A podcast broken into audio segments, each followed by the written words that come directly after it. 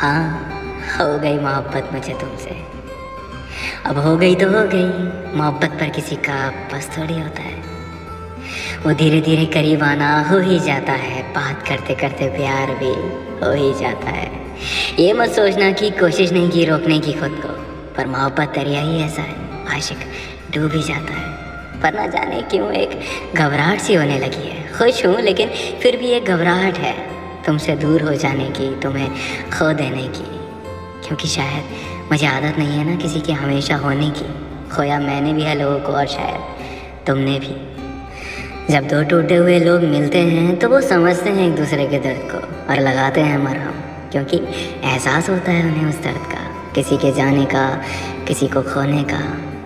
उसी तरह हम भी एक दूसरे को मरहम लगाते हुए, एक दूसरे का साथ देते हुए, एक दूसरे की इज़्ज़त करते हुए संग रहेंगे मैं वादे नहीं करूँगा, क्योंकि वो अक्सर जाने अनजाने में टूट जाते हैं।